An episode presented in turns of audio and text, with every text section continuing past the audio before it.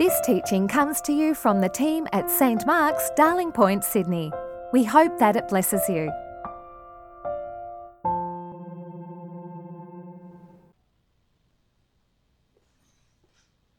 The first Bible reading, New Testament reading, is taken from the book of Matthew, chapter 25, commencing at verse 31.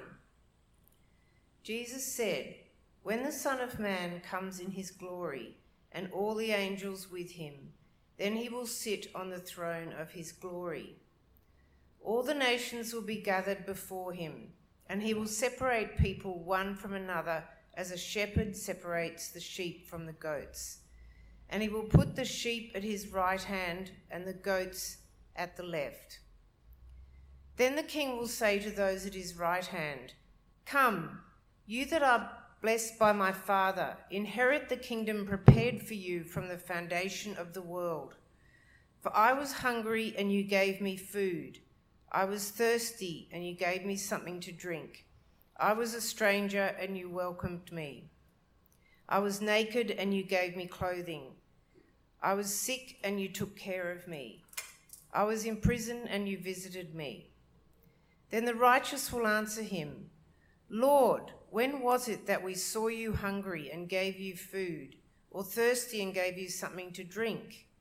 And when was it that we saw you a stranger and welcomed you, or naked and gave you clothing? And when was it that we saw you sick or in prison and visited you? And the king will answer them Truly I tell you, just as you did it to one of the least of these who are members of my family, you did it to me. Then he will say to those at his left hand, You that are accursed, depart from me into the eternal fire prepared for the devil and his angels. For I was hungry, and you gave me no food.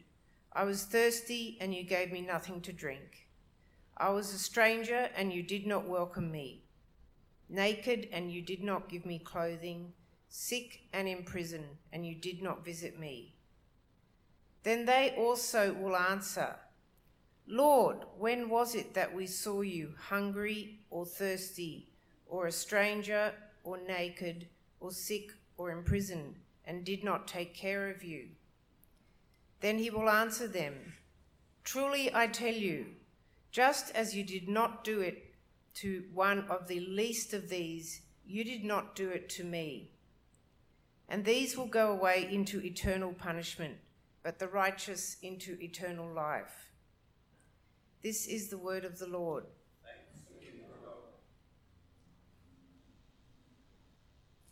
The second Bible reading is from Romans 15, verses 1 through 7. We who are strong ought to put up with the failings of the weak, and not to please ourselves. Each of us must please our neighbor for the good purpose of building up the neighbor. For Christ did not please himself, but as it is written, The insults of those who insult you have fallen on me. For whatever was written in former days was written for instruction, so that by steadfastness and by the encouragement of the Scriptures we might have hope. May the God of steadfastness and encouragement grant you to live in harmony with one another in accordance with Christ Jesus, so that together you may with one voice glorify the God and Father of our Lord Jesus Christ. Welcome one another, therefore, just as Christ has welcomed you, for the glory of God. This is the word of the Lord. Thanks be to God. Give us grace, O Lord, not only to hear your word with our ears, but also to receive it into our hearts and show it forth in our lives. For the glory of your great name. Amen. Amen. Well, good morning, everybody. Let me add my welcome to David's. My name's Tim Escott. I'm one of the ministers here, and uh, clearly and uh, I'm going to, we're going to be looking together at Romans chapter 15 together, where we're continuing our series on what it means to, to be turned towards one another, to have a concern for one another. And today it's about how God compels us to welcome one another. That final verse of, uh, that we read from Romans 15, verse 7 Welcome one another, therefore just as Christ has welcomed you for the glory of God. as I was preparing this week, I was kept feeling a little frustrated because talking about welcoming each other can just sound so motherhood and apple pie. Know, of course we want to welcome each other, right? We all, we all love a warm smile and a handshake. Well, if only we could. Maybe a, we'd love an elbow bump, right? Uh, we love a polite hello at the church door, even a friendly chat over morning tea, or down at the shops, or on the train, wherever we might bump into each other. But the challenge today is for us to recover the weightiness of a welcome. Welcoming is at the heart of what it means to be a Christian. Because at the heart of the gospel is that God has welcomed us.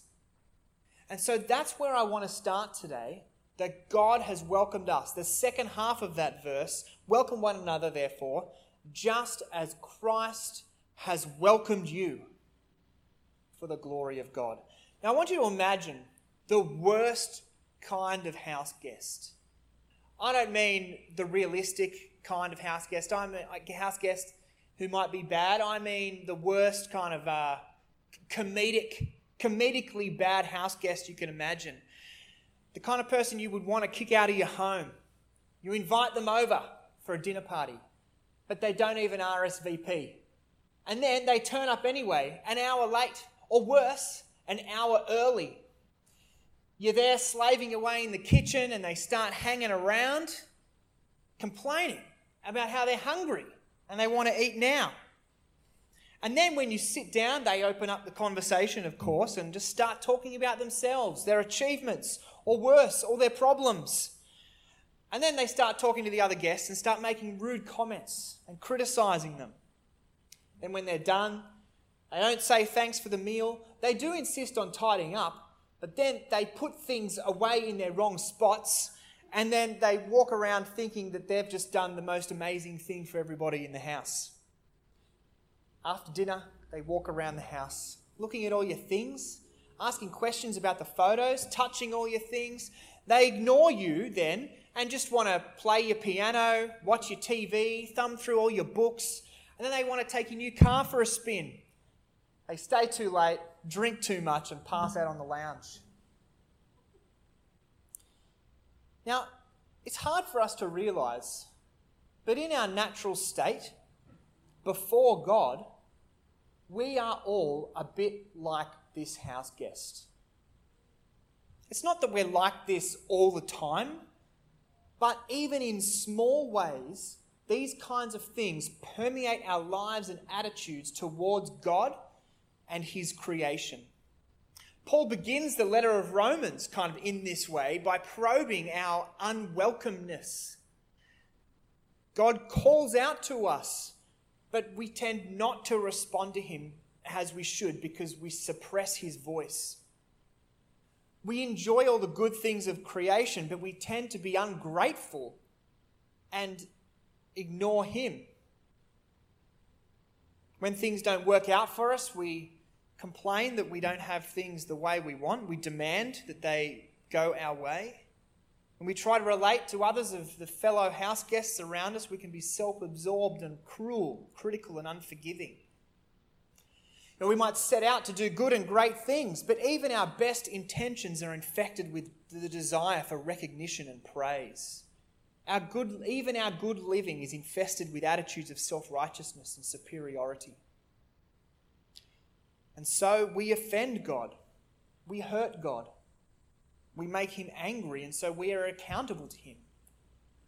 We face his judgment. And as owner of the home, God has every right to kick us out. And outside his home, there, there is nothing, only homelessness, hunger, and destitution. And so when the housekeeper throws you out, you sink into the doorstep with nowhere else to go. Now, all of this kind of sounds pretty dramatic, but we too easily forget that before God, this really is nat- naturally how we stand. We might talk about redeeming features aren't they good enough? And by God's grace, we absolutely have good features, but none of them are redeeming. Before God and in light of our self absorbed pride and idolatry, even with our philanthropy and success and achievements and education and family and connection and manners, we are destitute and mute and small.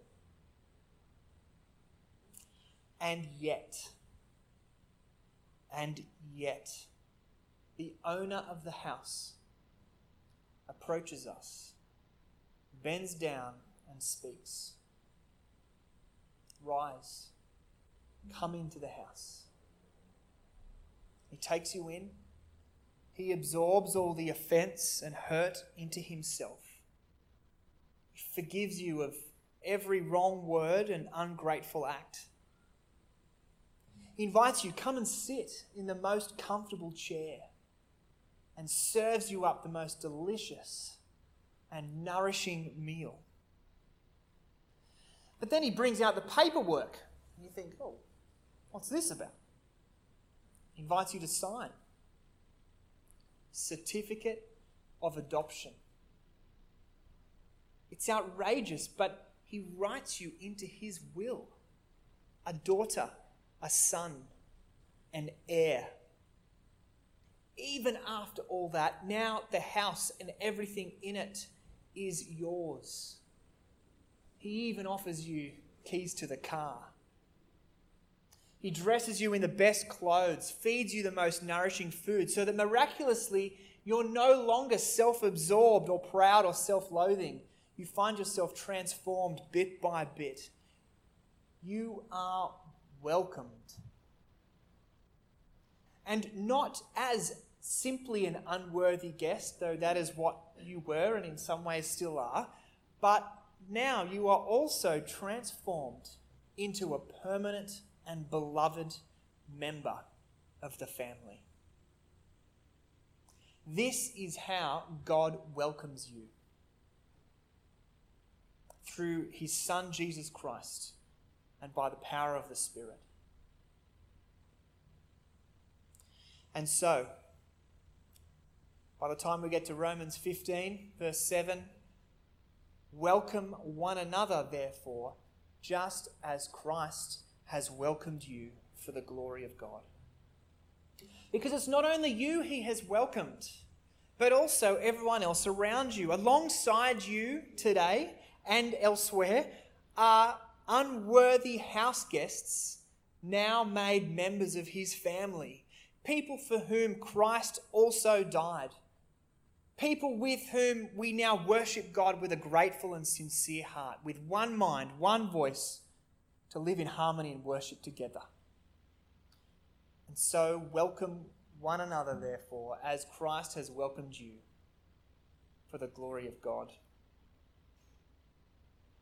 But what will this look like for us? What does it mean for us to welcome others as Christ has welcomed us? Well, what's going on here in Romans chapters 14 and 15, this, this unit? Uh, it's a little bit outside our experience, but bear with it because it shows us uh, what's at stake. What was happening was that there was a group of Christians in this church who felt compelled to observe religious practices like obeying the Sabbath really strictly and abstaining from certain foods. But then there was, there was another group who thought that those things didn't matter. Didn't matter. You didn't have to keep the Sabbath or, or abstain from those foods. And so there was this deep division. And Paul was telling them, no, no, you need to welcome each other. Now, this kind of issue sounds a bit uh, like a bit strange to us. You know, it doesn't really seem like that big a deal. But it was deeply significant because the two groups felt that the issue was very, very serious. The Christians who abstained from the food were probably doing so because they thought that the food had been sacrificed to idols and that by eating the food, it would have been like they were worshipping other gods. Like they were turning away from the true God and worshipping these other gods. So they saw the other Christians doing this and they, they thought, how could they live like that? How could they be so godless and shameless? But then the other group, the non observant Christians, thought that the others were being over the top and holier than thou. So they treated them with contempt. Why should they think they're better than us? Don't they know the truth of the gospel that The food you eat and the days you keep don't matter? Now, this is a serious issue to, dis- to, dis- to disagree about. And so when Paul tells them to welcome one another, it's not that Paul thinks it doesn't matter. In fact, he thinks that the first group are wrong. He thinks that they're immature and insufficiently taught, that their faith is weak. And yet, he insists that they welcome each other.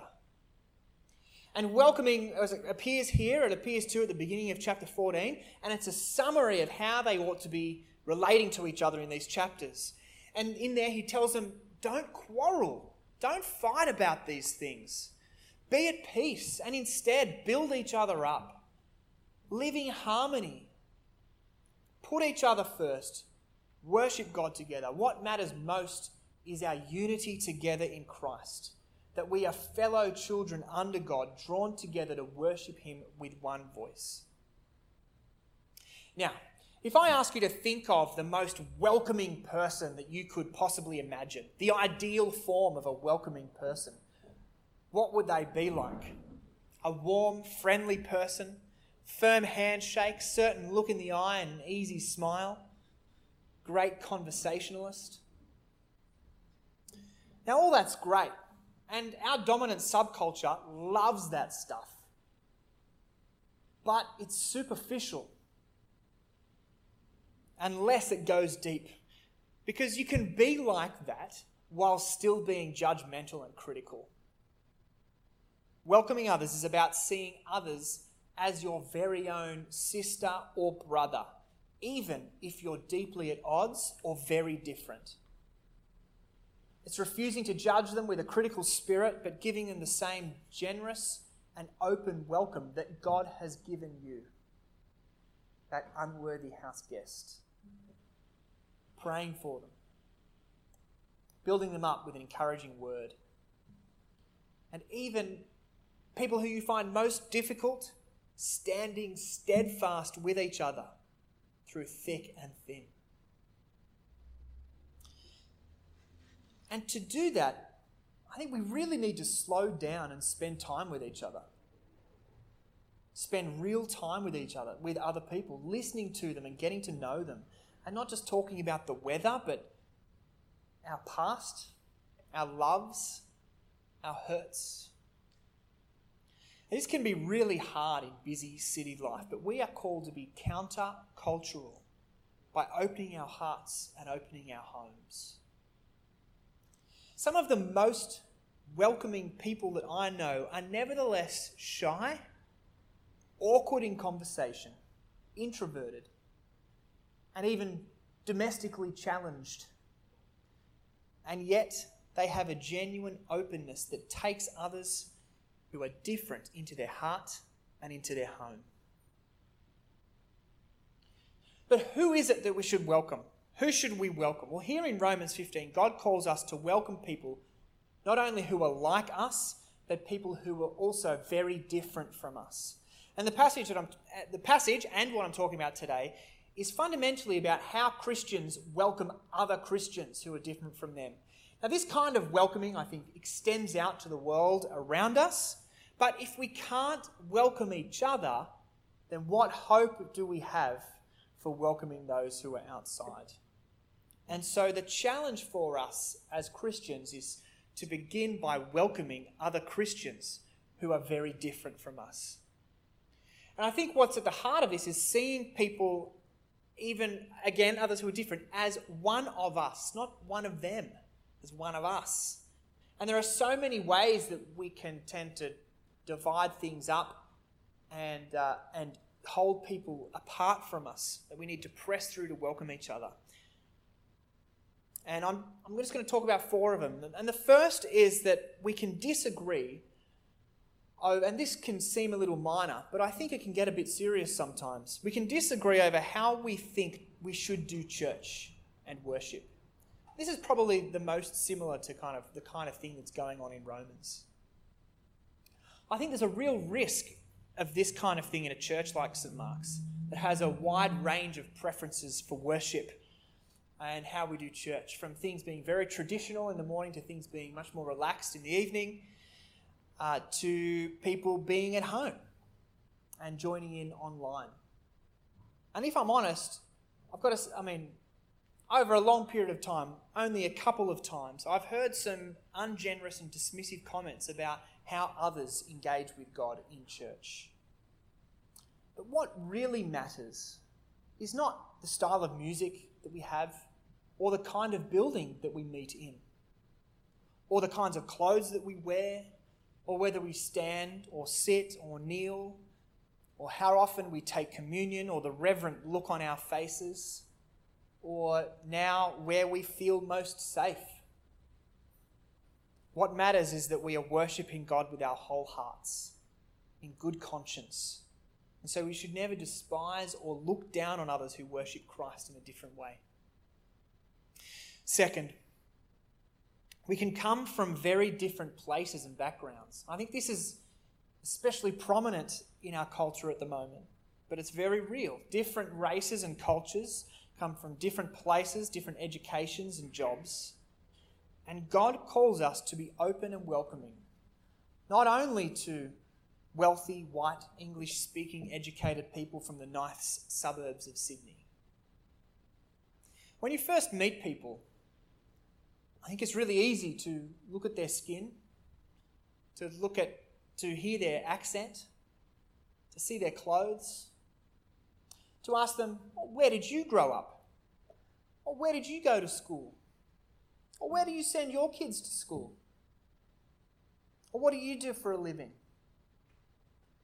And then silently, sometimes subconsciously, rank them in your head in order of whether or not they're significant. A prejudice like that is just worldly and completely contrary to the gospel. That person is your sister or brother for whom Christ died and who Christ calls you to treat as more important than yourself. More important than even the most important, impressive looking person in the room. Thirdly, we can disagree over what we think is good and true. Now, this could be things that are more internal to the church, you know, matters of doctrine like predestination or matters about the Holy Spirit or miraculous gifts. But it might also be about political and social issues. Which party you vote for, feminist issues, race, gender, sexuality, economic policy, abortion, and euthanasia. Now, it should be, I just want to remind us that there's nothing wrong with con- strong conviction and honest agreement. You know, Paul, remember, he isn't saying that we should be unthinking and, and watery and just say, well, your truth is your truth and mine is mine. We should have strong convictions based on careful, theological, and biblical thinking. But when we disagree, we need to remember that these kinds of issues are peripheral. They are not measures of orthodoxy or qualifications for fellowship for who is really a Christian, who has a genuine faith. What's most important is that we seek to discern God through His Word, that we hold fast to the central truth of the gospel that Jesus is Lord, He died and rose for us, and He is coming back to judge. And so we honor, we respect, and accept each other, even as we honestly disagree, with generosity and openness and peace. And finally, we disagree over how we think we should live. We all have different lifestyles, different expressions of our Christian faith.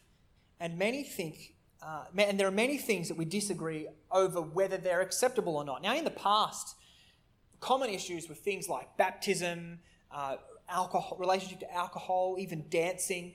These kinds of things were on the line. We feel like, I think many of us feel like it's a bit quaint uh, and a bit strange now. But now I, there are other things. I think you can have things be to do with uh, things like our relationship to the environment, or what we spend our money on, or the way we raise our kids and the education we value, whether, whether you smoke or not. But what's important in all of these is that we seek to live with Jesus Christ as our Lord and then respect each other's consciences. And we can all think of someone who we think lives unacceptably as a Christian. And there might be place for a gentle and respectful rebuke. But ultimately, the Lord is their judge, not you, not me. So there's no room for condemning and passing judgment as if you don't have a sinful heart too, as if I don't have a sinful heart too. And no room for gossip about this stuff. I've, I've heard some outrageous, unfair gossip among Christians, and it's about, about the way each other live. And it's shameful. It should never be this way among us. Instead, we support and care for each other. We don't gossip about each other. We help each other and support each other, encourage each other. Honor. Honor everybody, Peter says. Not just the people who we think are deserving of respect. That's a common thing for people to say. God tells us to respect, to honor everybody. We bear each other's burdens, we help each other in our struggles, and we seek to worship Christ together with one voice. The heart of the gospel is that God has welcomed us as his beloved children. He has shown us how to welcome each other, and he gives us the steadfastness and encouragement we need. And so, we welcome each other for the glory of God because Christ has welcomed us. Amen. Thanks for listening. Please visit our website at www.stmarksdp.org to subscribe to our new episodes, browse more resources, and find more information about the community of St. Mark's.